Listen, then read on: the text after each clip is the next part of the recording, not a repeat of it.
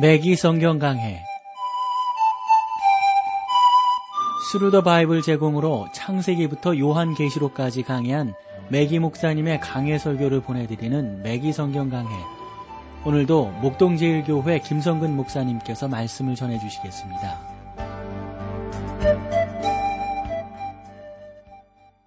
애청자 여러분 안녕하셨습니까? 매기 성경강회, 자 오늘도 여러분들을 히브리서로 모시겠는데요. 히브리서 십이 장 십오 절 말씀입니다.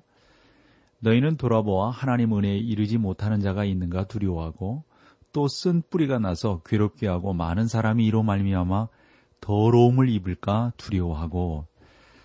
여러분 여기서 돌아보다라는 표현은 이 방향 개념이 포함되어 있는 거거든요. 그냥 뒤로 이렇게 뭐 돌아본다 하는 것보다도 내가 어느 방향에서 왔는가, 그러니까 믿음의 주여 또 온전케 하신 이인 예수를 바라보자 그랬잖아요. 그 방향으로 내가 정확히 달려왔는가, 또 그 방향을 향해서 정확히 달려가고 있는가 하는 쪽으로 돌아보자 하는 겁니다. 그러니까 이것은 반추해 본다고 하는 의미가 더 강하겠죠. 하나님 은혜에 이르지 못한 자가 있는가 두려워하고, 여기서 이르지 못한다라는 말은 배교의 위험을 지적하는 표현이 아니고요. 이 말은 단순히 뒤로 물러서는 것을 말합니다. 다시 말씀드리면 신자들은 사람을 바라보지 말고 예수님을 바라보아야 한다는 의미가 되는 것입니다. 성도님들이 예수님을 바라보지 못하면 하나님의 은혜를 입을 수 없고 엉뚱한 곳으로 달려갈 수밖에 없는 거죠. 오직 예수 그리스도의 은혜가 우리를 살리는 것 아니겠습니까? 하나님은 무한한 은혜의 창고를 가지고 계셔서 자기의 자녀들에게 그 은혜를 부어주시기를 원하십니다.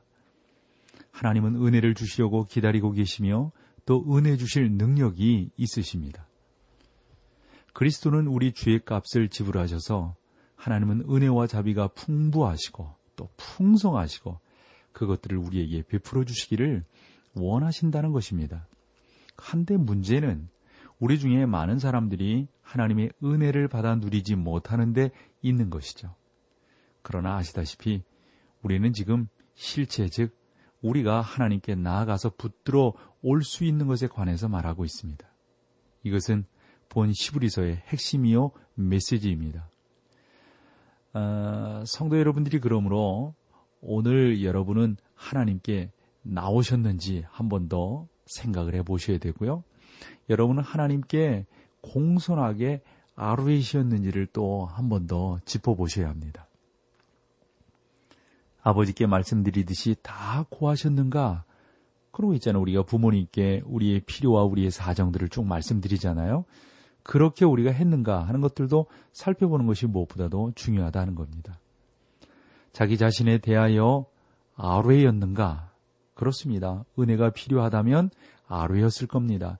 우리가 그것이 정말로 필요했다면 소망했을 거란 말이죠.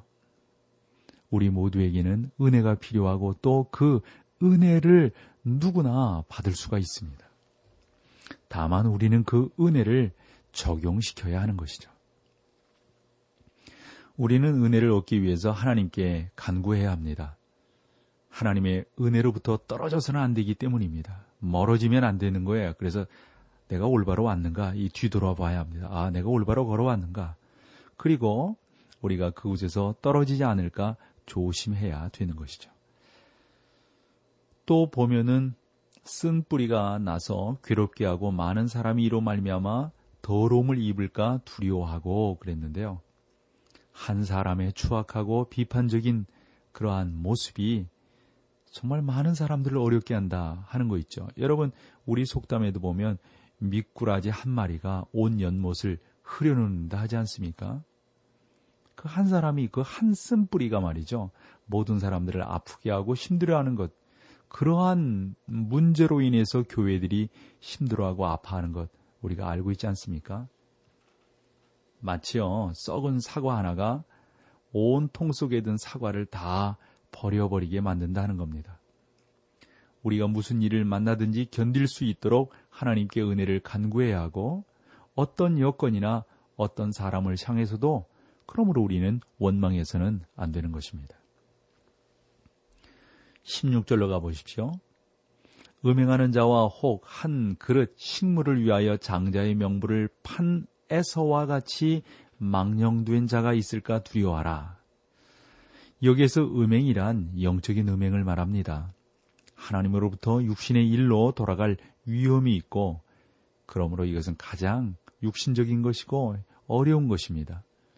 에서의 경우 그것은 많은 특권과 권리를 포함한 영적 장자권을 팔아먹었다는 겁니다.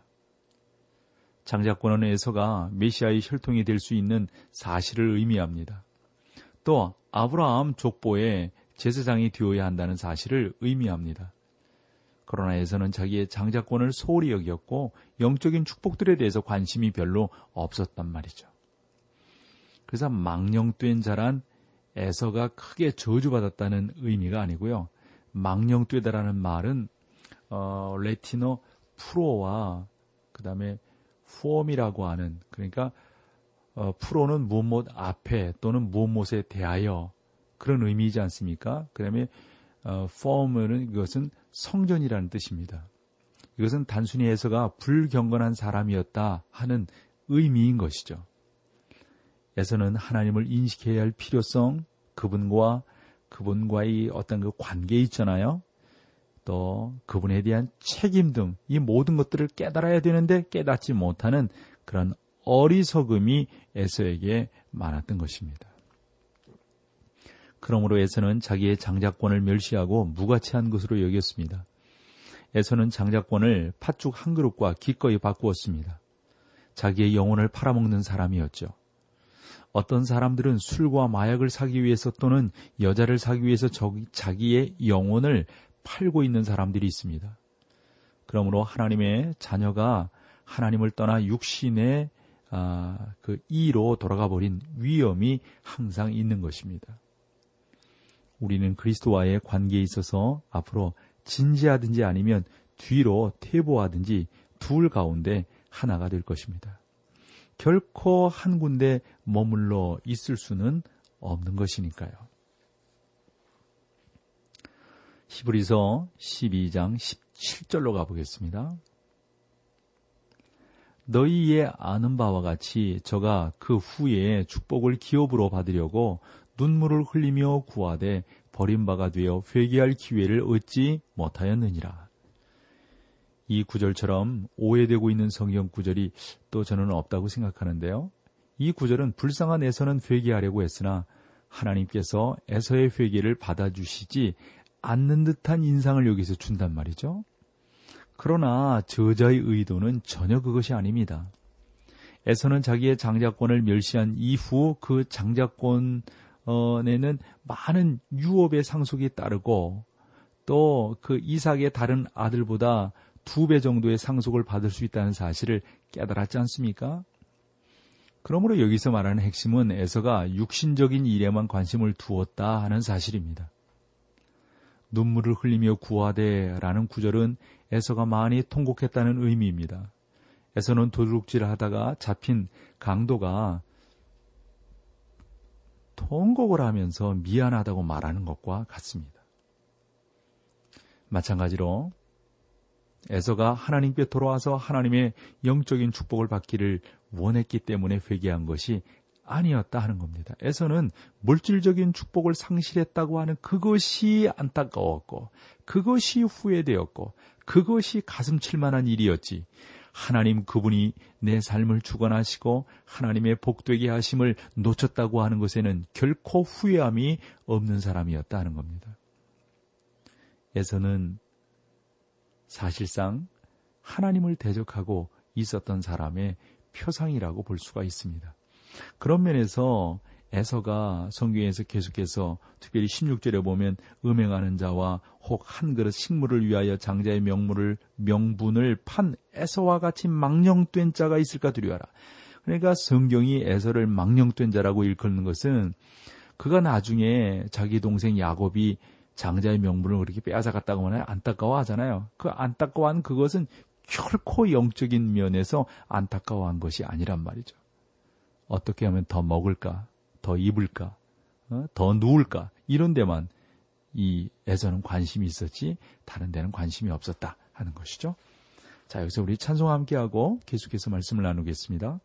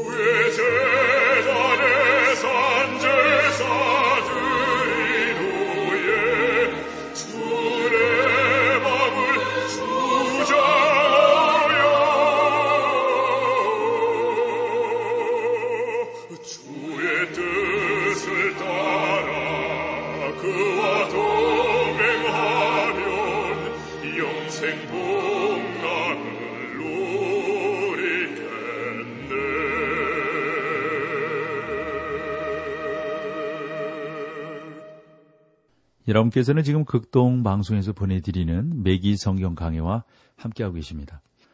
자, 이제 십이 장 십팔 절로 이십일 절을 볼까요?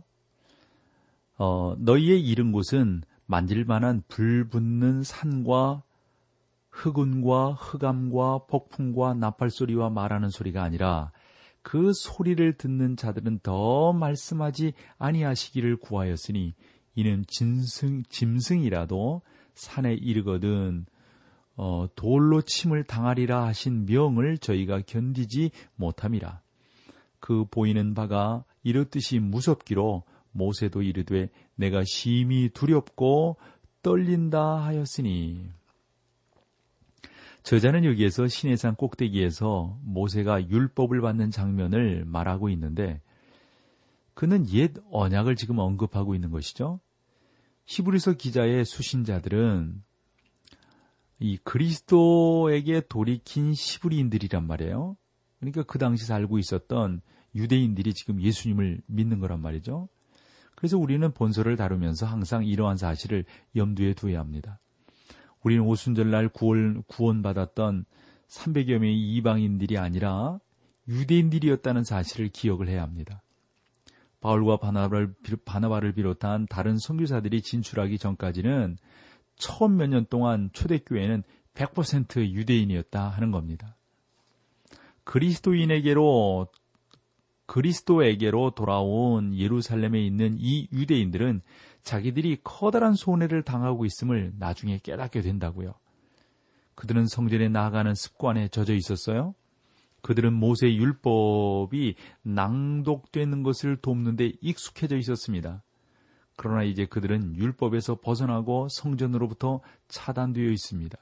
그들은 더 이상 모세 율법의 체계에 소속되지 않고 있고 아주 소외된 자들처럼 느끼고 있었습니다. 그러므로 저는 히브리서 기자가 그들에게 이렇게 말하고 있다고 생각합니다. 이제 너희는 시내산과의 다른 산에 이르렀다. 너희는 그 시내산으로 다시 돌아가기를 원치 않는다. 시내산은 율법이 주어진 곳이며 삼천여 명이 죽임을 당한 곳입니다. 그러나 삼천 명의 사람들이 오순절날 구원을 받았습니다.